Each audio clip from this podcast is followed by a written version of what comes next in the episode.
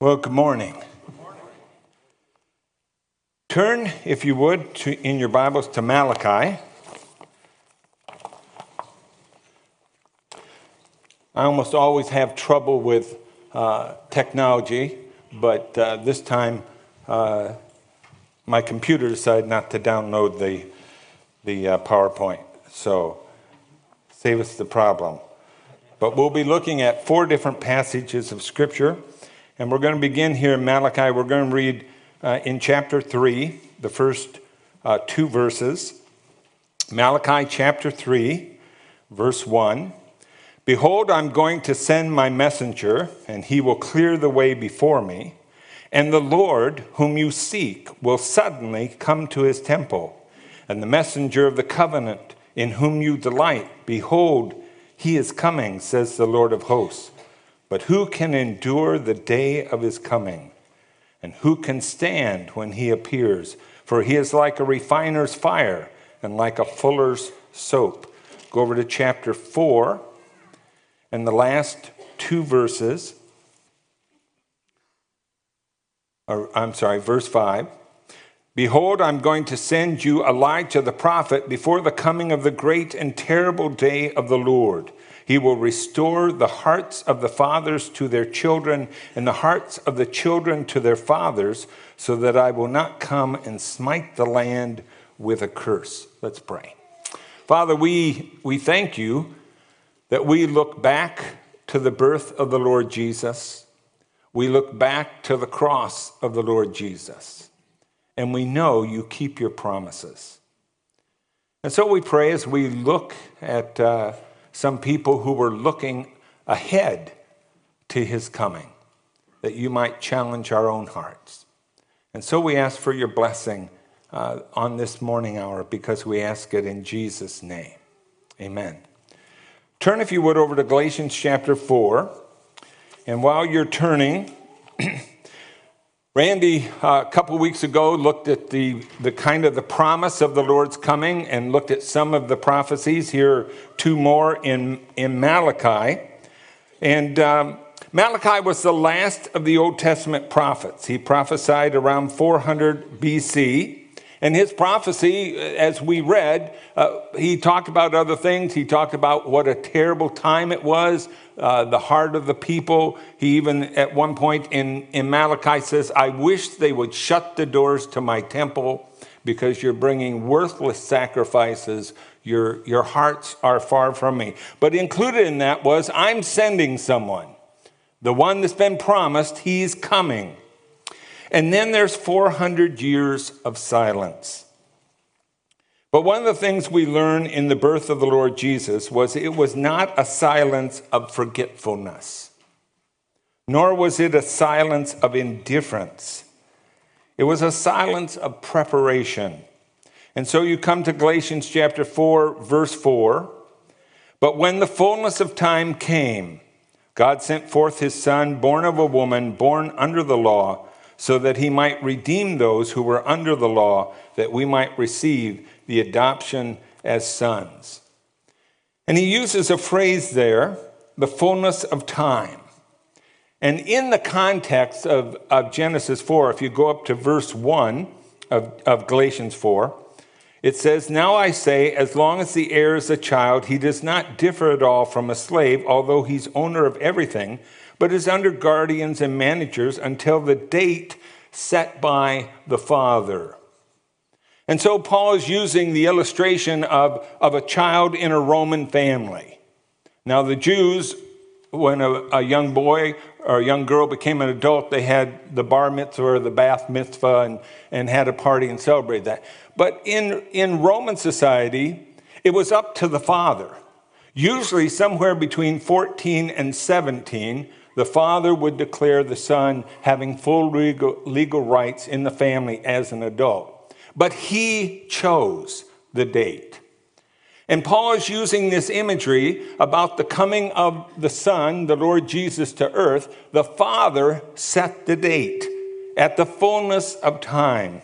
And just as a, a Roman father would look at his son and see if the time was right, God was not looking at his son because his son was always perfect, always right.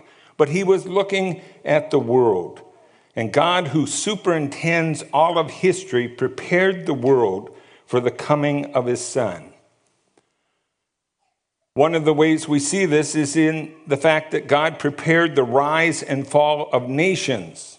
He revealed that to Daniel. In Daniel chapter 2, there's the, the vision of the great statue, and God tells Nebuchadnezzar through Daniel the history of the world that's coming. After Babylon, there's going to be another uh, empire called Persia. And after Persia, there's going to be another one called Greece, where the Greeks are going to rule. And after that is going to be Rome.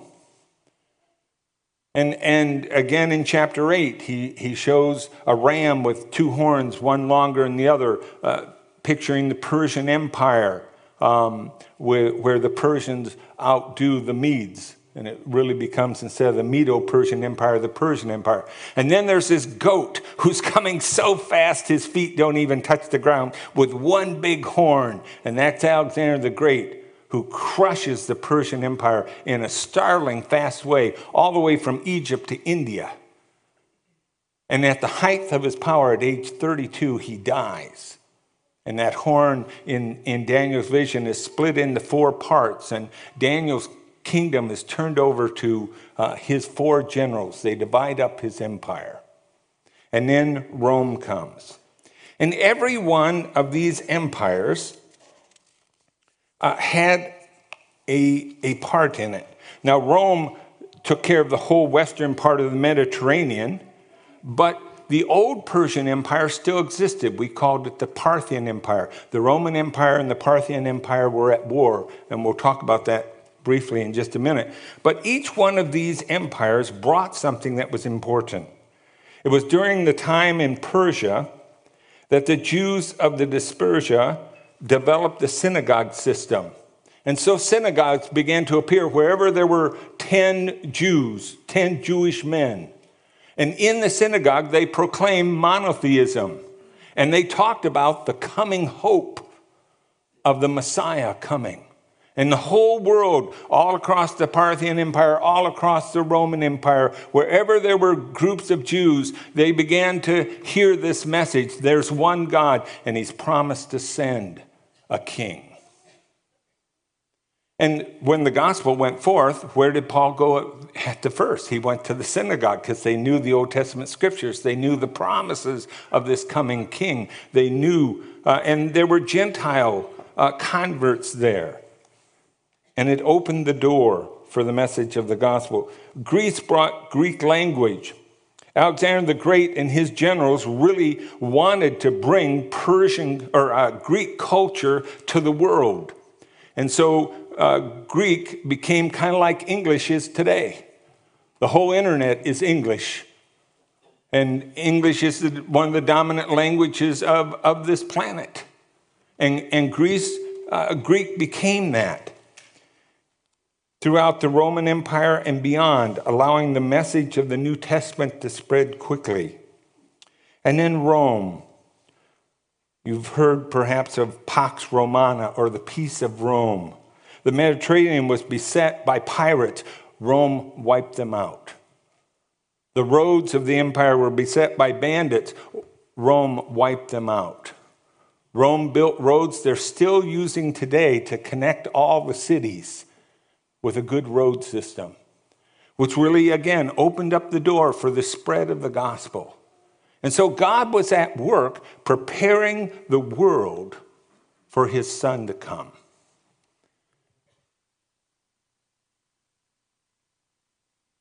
Turn, if you would, back to uh, Luke chapter 2. Luke chapter 2. We're going to look at some people who were looking for this coming of Jesus Christ, the Messiah.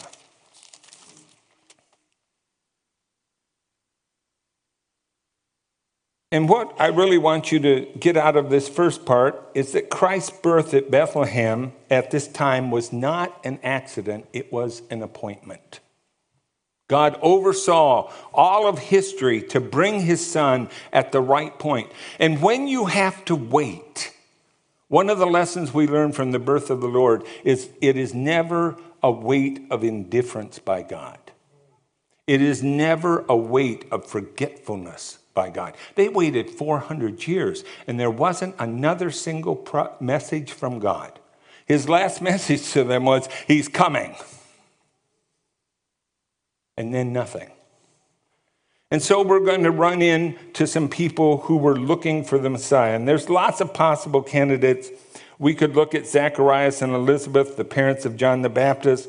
And in Luke chapter 1, he, he has that wonderful prophecy beginning at verse 67 that talks about uh, the one that his son John is going to be the, the forerunner of, as Malachi predicted. Or we could look at jo- Mary and Joseph, uh, especially in light of her uh, song, the Magnificat, chapter 1 of Luke, verses 46 to, to 55. Uh, again, another uh, wonderful um, statement about the coming of, of the Lord Jesus.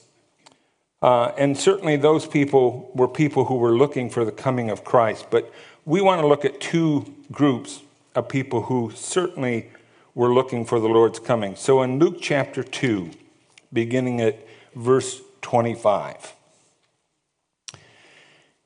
And there was a man in Jerusalem whose name was Simeon. This man was righteous and devout and notice the third description looking for the consolation of Israel.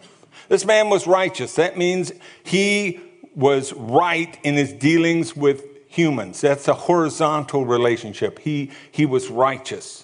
He was devout. That's his relationship to God. He was committed to God. He, he was sensitive to God. And he was a man who was looking for God to keep his promise and send someone to help Israel under the boot of Rome. A very dark time. The religious leaders were, were far away from God, using the temple for their, their own financial gain. It was a very dark time. But there were people who said, God has promised, and he's going to do it. And this man had another thing that was very interesting about him. The end of verse 25 and the Holy Spirit was upon him or rested on him. That was very unusual in the Old Testament. It only happened to a few. And, and usually it was to allow them to perform some act on God's behalf. Not like today, where if you come to know Jesus Christ as your Savior, the Spirit of God takes up permanent residence in your life. But the Spirit of God was resting on him, verse 26, and it had revealed to him it had been revealed to him by the Holy Spirit that he would not see death before he had seen the Lord's Christ. The word Christ is the word, the Greek word uh, translating Messiah, the anointed one. And so, somewhere along as he studied the scriptures, as he meditated in his own heart, the Spirit of God began building in his life this confidence you're not going to die till you see God keep his promise. You are going to see the promised one, the one 400 years ago that Malachi spoke of, the one that uh, 300 years before that Isaiah spoke of. You're going to see the Messiah of Israel. And then the Spirit of God guided him. Verse 27 He came in the Spirit into the temple. And where the parents had brought in the child Jesus to carry out for him the custom of the law. Then he took him in his arms and blessed God. So he's led by the Spirit to come up to the temple on that particular day. And that's the day that Joseph and Mary are coming into the temple. It's 40 days after the birth. She's going to be purified of her uh, uncleanness from the birth. Uh, they'll offer a sacrifice for that, uh, two turtle doves, and then they will present him before the Lord. And as they come into the temple on that day, God has Simeon there waiting. And Simeon takes the Lord Jesus into his arms, this little baby. And notice what he says Now, Lord, you are releasing your bondservant to depart in peace according to your word. You've kept your promise to me. I can die because I have seen the Messiah. Verse 30 For my eyes have seen your salvation. Isn't it interesting? Before the Lord Jesus was born, God talked about salvation through Jesus. He said to, to Joseph, Don't be afraid to take Mary as your wife. You shall name him Jesus, for he shall save his people from their sins. On the night he was born, he'll say to a group of, the angel will say to a group of shepherds, Today is born for you in the city of David a Savior who is Christ the Lord. So, not only before the Lord's birth did they talk about him being a Savior, on the very night of his birth, they talked about him being a Savior. And now, 40 days later, as this man, by the Spirit of God, blesses God, he says, You're doing a work. You are bringing salvation to earth. And notice how, how widely he sees this which you have prepared in the presence of all peoples. The angel said, We bring you good tidings of great joy, which will be for all people. A light of revelation to the Gentiles and the glory of your people Israel. God's going to keep his promise to Israel. There'll be a kingdom. This is the king. This is the one that was promised. This is the one who's going to bring in the kingdom for Israel. And this is the one who's going to be a light to the Gentiles. Aren't you glad that's there? I don't think there's probably too many Jewish people here. But he said, listen, this one's going to bring the knowledge, the true knowledge of God, the true knowledge of, of the truth of who we are, what's wrong with our world, and what our desperate need is. We need a Savior, and this is the one. And so he blesses God for what God has done. And then he has a little message for Joseph and Mary. Verse 33 His father and mother were amazed at the things which were being said about him, about this baby.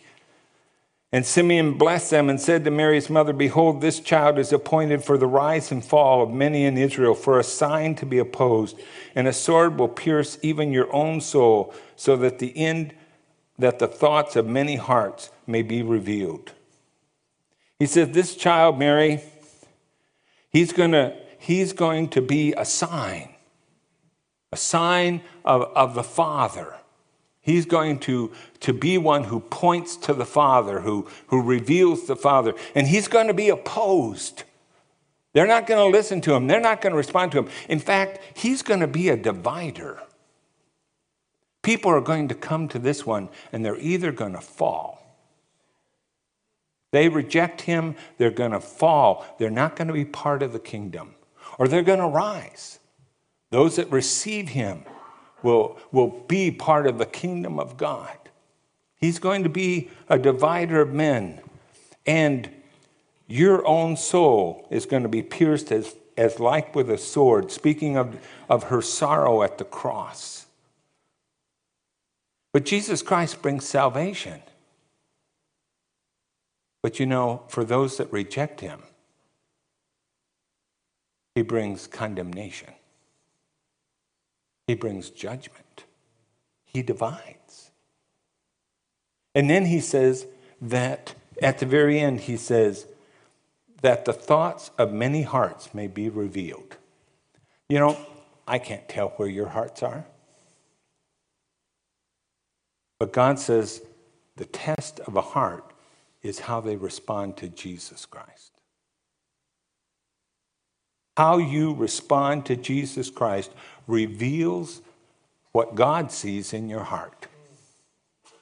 Either a, a double fisted, no, I'll do it my way, I'll, I'll, I will be king, or a bowing of the knee.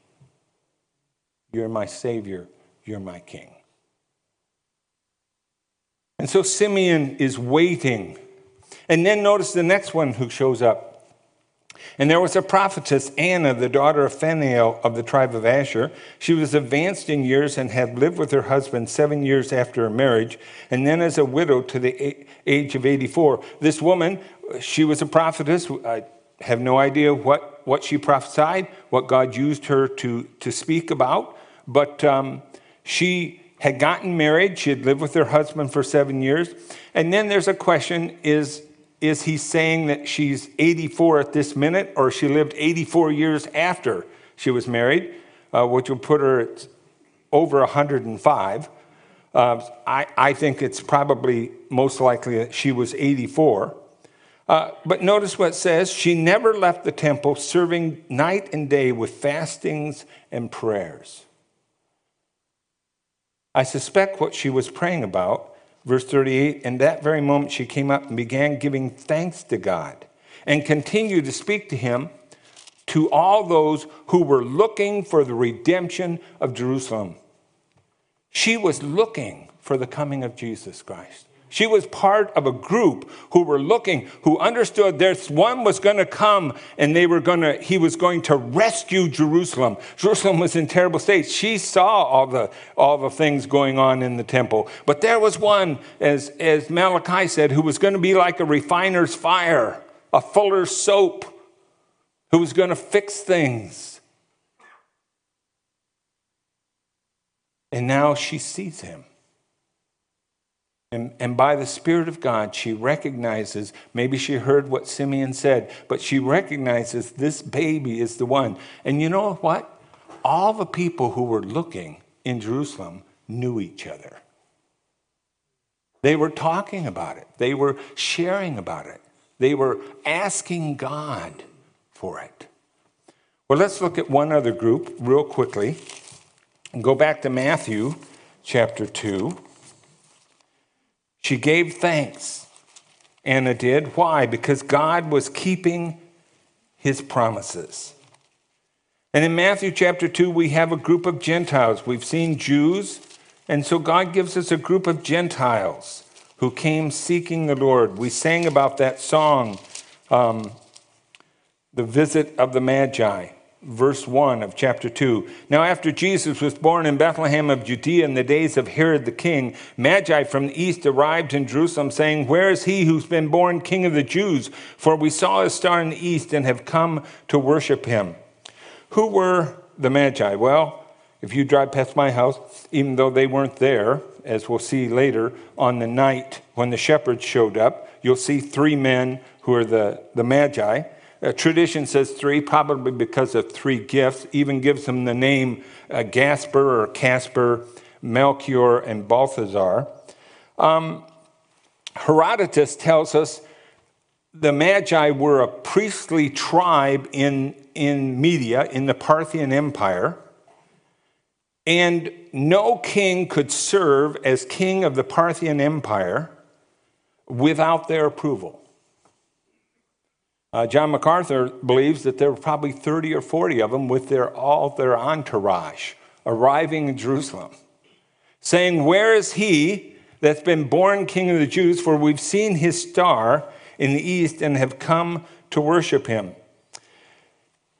Rome and Parthia fought dozens of little wars. Israel was really a border country guarding the Roman Empire from the Persians. In 37 um, BC, two brothers were vying for control of, of Israel, the Maccabees, and one had the support of Rome, and the other got the Parthians to come and conquer Israel and kick his brother off the throne. Herod the Great took his family to Masada and put him there, a fortress, and beat feet to Rome, asking the Roman Senate for an army to reconquer Syria and Israel for, for Rome. And so Rome declared him king of the Jews. And he led this army with, with some Roman generals and drove the Parthians out. But there was always this tension.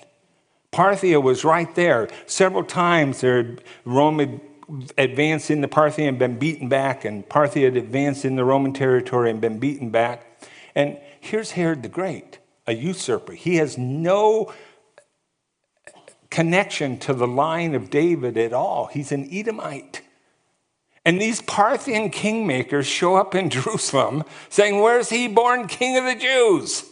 We've come to worship him. And notice what it says.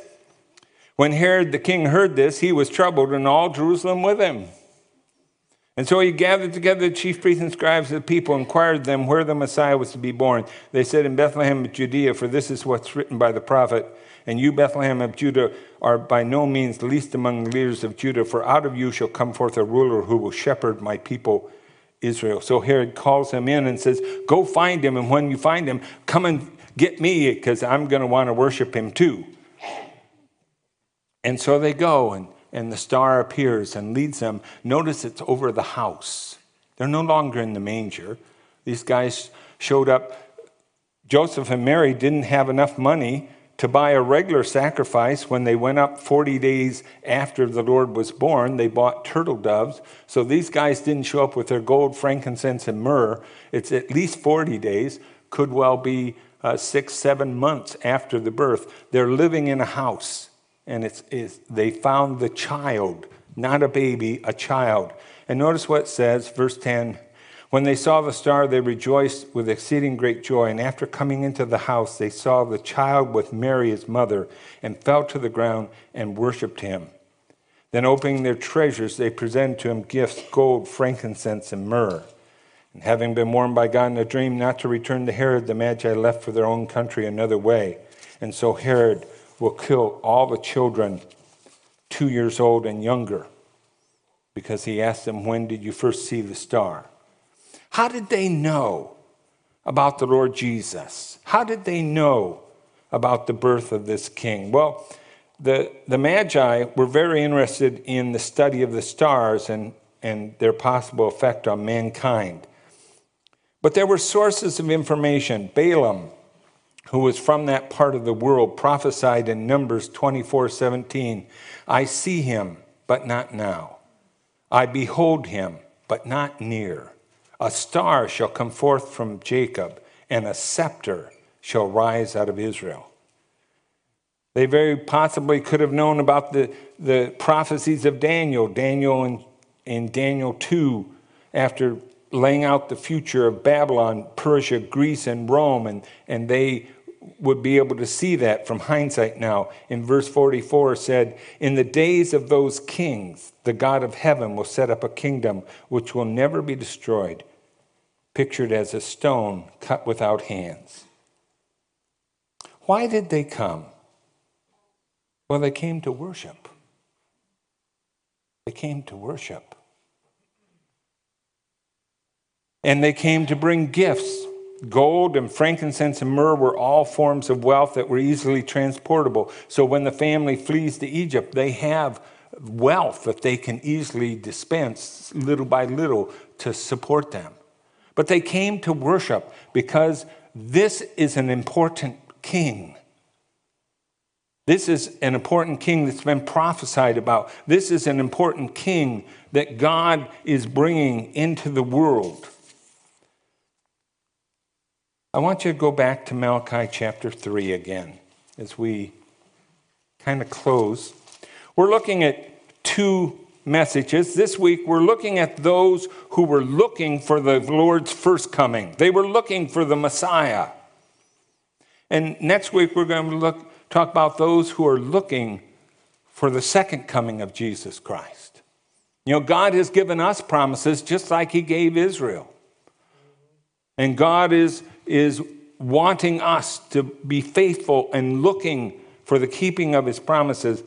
Uh, Malachi chapter 3, verse 16.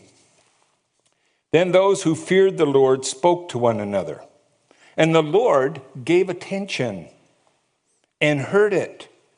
And a book of remembrance was written before him for those who fear the Lord and esteem his name, that they shall be mine, says the Lord of hosts, on the day I prepare my own possession. In Malachi's day, as God spoke through Malachi to the people of that day, a very dark time, calling them to obedience, calling them to trusting Him, giving them the promise of this coming one. God took note of those who listened to God's word, who listened to God's promises, who trusted in God. They feared Him and they honored His name by trusting His promises. And God took special notice of them. He, he had them written down in a book. And He said, There's going to be um, some recognition in a future day. And as you look at the people who were waiting for the Lord's coming, you see the same thing. Simeon was honored. He had an opportunity to hold the baby in his arms. Anna was able to, to see that baby and tell the people in Jerusalem who were waiting, He's here. Simeon has held him. I have seen him. The Magi who, who heard these prophecies and, and studied the stars and, and were willing to, I, I don't know if you'd be willing to walk for five months to get to a place to see a baby who's been born, but they were. And God honored them. We're told in the New Testament that uh, Christ is coming again, and there'll be a special crown for those who long for his coming. And as we study these people who waited,